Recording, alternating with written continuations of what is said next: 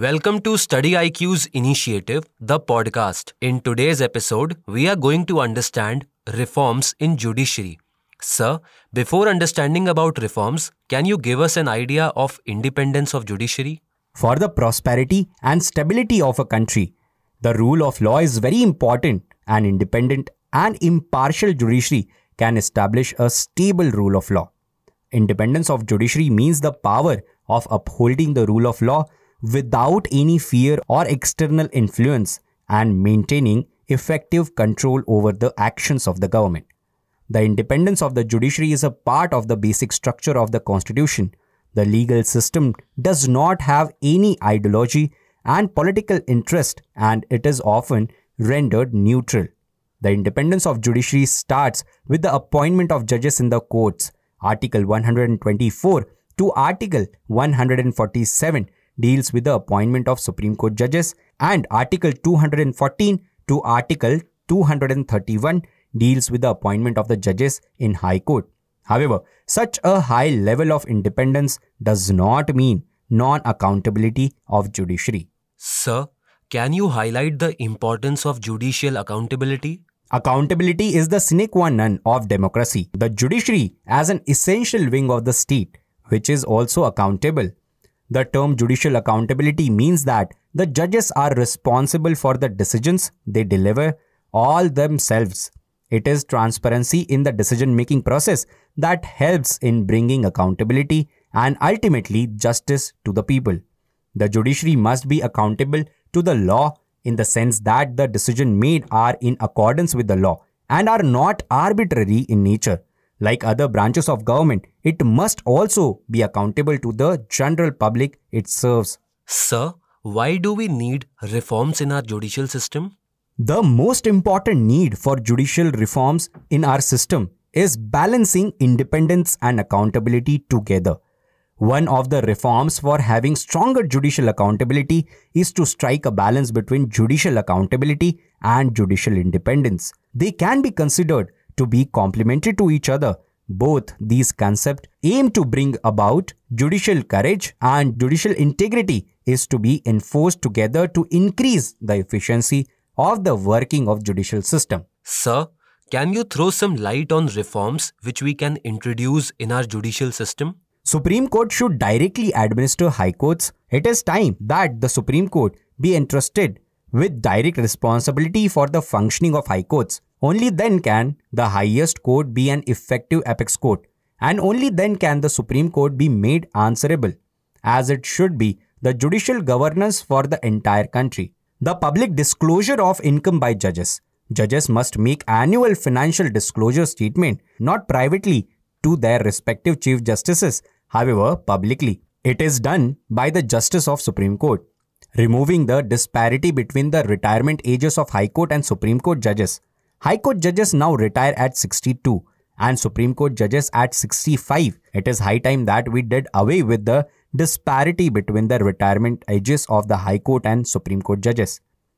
Creating a cadre of public service for retired judges is also a judicial reform. It will be worthwhile reforming to create a cadre for public services for retired judges and from this pool make appointments to the constitutional and statutory post and special assignments. We should have a culture of public service for senior judges, and those who do not fit in a such culture should not be a part of senior ranks. Reforms in the process of appointment of Chief Justice of India. It is generally assumed that the senior most judge of the Supreme Court should be the Chief Justice of India. The Constitution mandates no such thing. Article 124 merely states that the President will appoint every judge of the Supreme Court, and this includes the Chief Justice, and each these judges shall hold office until they attain the age of 65 years. There is no good reason why any one particular person should have a vested interest in the top job. And we are better served by eliminating such expectations. The next solution is creating a National Judicial Infrastructure Corporation. NJIC, the Chief Justice of India, has pitched to set up a National Judicial Infrastructure Corporation to develop judicial infrastructure in trial courts. Experience shows that the budgetary allocation for state judiciary often lapse since there is no independent body to supervise and execute such works. NJIC is expected to fill this vacuum and overcome problems related to infrastructure in judiciary. The next solution is creating a National Court of Appeal.